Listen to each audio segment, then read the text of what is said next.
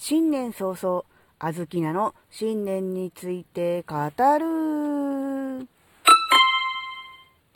あずききなこがなんか喋るってよ。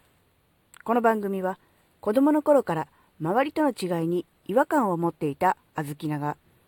自分の生きづらさを解消するために日々考えていることをシェアする番組です。こんにちは、あずきなです。えー、っとね、まあ、新年2日目というところでこんな話を、もうちょっと落とそ気分で浮かれててもいいのかなって思うんですけど、ちょっとね、まあ、新年だからこそ話しておきたいなっていうことですかね。うん。えー、あずきなの新年について、新しい年ではなく、信じる、念じるの方の新年ですね。うーんとね、いくつかあるわけですが、うん、特に最近そうだなって思ったのは、まあ、大晦日の、ね、例のカウントダウンのイベント盛り上がりで、まあ、さらに、まあ、強化されたというか、特にそう強く思ったっていうこともあるわけですが、まあ、結局、なんだかんだ言って最終的には人間だよねって、結局人だよねっていう、こういう、そういうことですね。うん、まあ、何のことかというと、まあ、具体的な例を出すと、うん、例えばこうやって音声配信をしてる人たくさんいるじゃないですか、今。まあ、ちょっとしたブームなのかな。以前より増えましたよね。っていうのもあって、いろんな人が番組を持っていろんなことを発信しています。で、やっぱりね、その音声配信、まあ、SNS 全般なのでしょうが、やっぱりどっか、あの、人との交流を、えー、求めるというのがね、まあ一番、まあ主な理由なのでしょうが、中には、えっ、ー、と、ビジネス、うん、副業的なものね、うん、なんだろう、あと、まあ、マネタイズ稼ぐっていうことに特化して、まあ、それで、えー、SNS、音声配信などを始める方が、えー、ある程度の数いらっしゃいます。まあ、全体の数から見たら、特に Twitter なんかを見ると、やっぱりね、全体の数から見ると少ないのかなって、やっぱ自分の趣味でつなと同じ人とつながりたいとか、同じような考え方をしている人と、えー、共感したいとかね、そういう感じが多いのかなと思うんですよ。やっぱり、中にはこう自分のビジネスを宣伝したいとかね、えー、お客さんになってもらいたいと思って、えー、と SNS をやっている人も、まあ、一部というか、まあね、一定数いるわけですね。で、やっぱりね、そういう人には同じように自分のビジネスで、えー、なんとかこう稼ぎたい、えー、儲けたいって思ってる人が、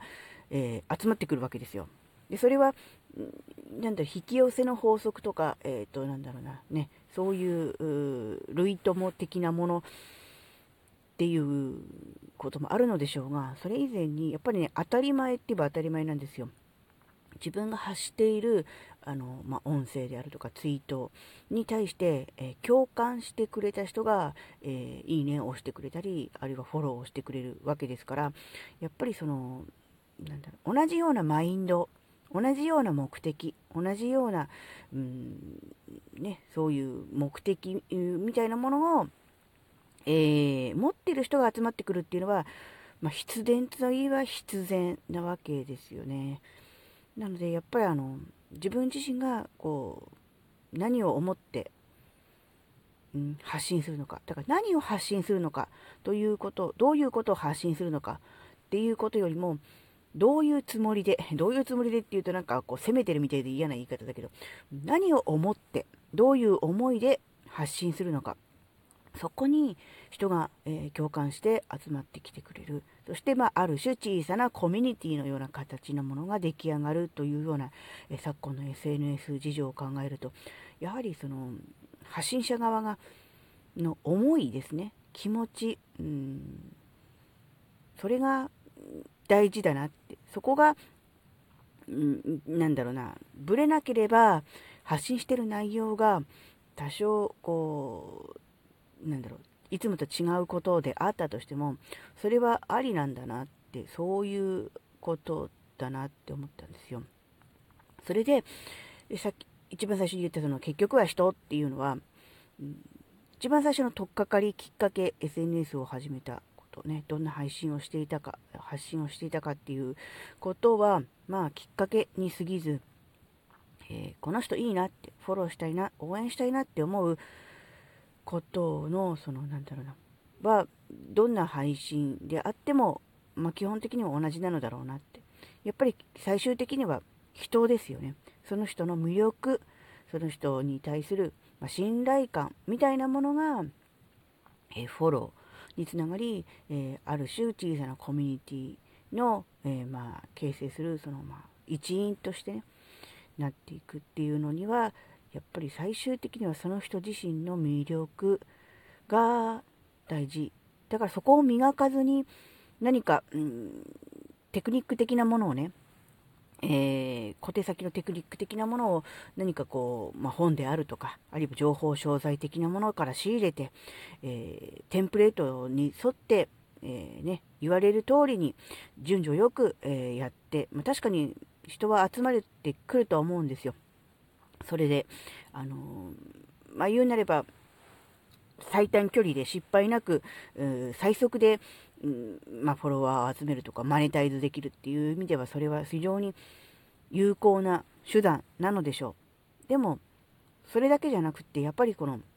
人としての魅力、自分の番組、自分の発信全体のその世界観として、えー、訴えたいことっていうものがないと、うん、確かにその、なんだろうな、再現性の高いやり方、同じようにやれば同じように、え、成功できる、結果が出るということはあるのでしょうが、その先ですよね、問題は。フォロワーが欲しいではないですよね。そのそれはあくまでも手段であって、その先が大事なんですよね。そのフォロワーさんとどういう感じでつながるかっていう、そこが大事じゃないですか。ただ単に数を集めて他の人と競い合ってマウントを取りたいわけではないですよね。っていうことはやっぱりその数を集めたその先についてやっぱりこうきちんと考えておくそこもきちんと磨いておくっていうことをしておかないと、うん、一時的にフォロワーさん数は集まったとしてもやっぱりそれはねいつかこう何て言うんだろう自分自身のこのの中身で勝負しなきゃいけない時期が必ず来るんですよ。あの最初から中身で勝負するのか、とりあえず人を集めておいて、それこから中身で勝負するのかっていうその順番の違いであって、最終的には結局人なんですよね。一番大事なのはその人自身の、まあ、魅力ですよね。だからそこをあの磨かずに、やっぱりそこね、あの磨くのは時間もかかるし、何しろいろんなことをやらなきゃいけないので、すごく大変なんです。で、マニュアルはありません。あの、確かにそれっぽいマニュアルは出ています。どんなことをしましょうとかね、こんなことに気をつけましょうってありますが、それをすれば必ず人としての魅力が高まるのかというと、そうではありません。うん、意外とね、あの、しっかりしていなくて、もうなんだろう、ある種だらしがないポンコツな、そんな小豆なでさえ、まあ、そこがいいよねと言ってくれる人もいるわけですから、努力をして何者かになるとか、えー、頑張って何かを成し遂げるということだけが人間的魅力につながるわけではないんですよね。って思うと、うん、そのに人間的魅力を高めるということ自体がすごくね、難しいですよね。で、答えもないですし、時間もかかるし、うん、人それぞれのやり方というかこう、なんだろうな、も違いますので何かマニュアルに沿ってやっていけば必ず結果が出るというものではないわけですから、まあ、楽ではないですよね。なのでこうやっぱりそこをねえー、なかったことにしてとりあえずテクニック的なものを身につけようとするとやっぱりいつか、うん、しかも早いうちに頭打ちになると思うんですよ。なので、まあ、テクニックを身につける、えー、最短で、えー、ね、人を集めるというのも大事だと思うんですが、えー、それと同時に自分自身の磨くっていうこと自体もおろそかにしてはいけない。ね、あの最終的な目標はどこなのかっていう、どうなりたいのか。えー、それだけの人を集めて自分は何をしたいのか、どうなりたいのかっていうことを常に問い続けていくと、うん、自分自身をね、高めていく磨いていくそれを怠ってはいけないなっていうそこにねたどり着けると思うんですよね。なのでまあ数字は大事、あ、る種目標を立てる時に漠然とするよりも、具体的な数字を出した方のがそれに向かって、えー、ね、取り組めるというのもあります。まあ、数字というのはある意味、えー、可視化できますよね。そしてうん、自分だけじゃなくて、周りの人にもその、数字ということでこう、まあ、実績、成果としてね、えー、アピールできるじゃないですか。なので、えー、まあ、ある意味手っ取り早いんですよ、数字っていうのは。だけど、本当に大事なのは、自分自身の、うん、なんだろう、内面の充実とか、人間的魅力をね、高めることだったりとかするのかなって思うんで、まあ、数字はあくまでも数字なんですよ。うん、ダメだとか、意味がないとか、まあそう、うん、まあそういうことだけじゃなくって、うん、なんだろうな、数字だけに依存しないっていうのが大事かなって。うん、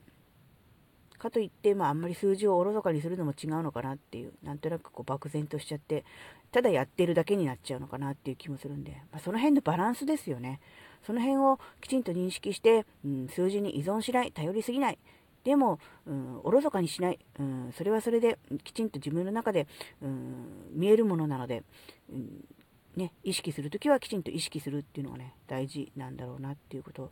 考えました。まあ今日もね、え時間ばっかりかかって、なんだかよくわからないまとまりのない話ですが、まあ、小豆菜の信念としては、やっぱりあの、数字も大事だけど、やっぱりそれ以上に、その先が大事だなって、その数字集めた先、そこでどうなりたいのか、どうしたいのか、それを常にね、えー、問い続けていく。それが人間的魅力につながるんじゃないかなっていう、そういう考えでした。はい、えー、今回の話があなたの生きづらさ解消のヒントになればとっても嬉しいです。ここまでお聴きくださりありがとうございました。それではまた次回お会いしましょう。バイバーイ。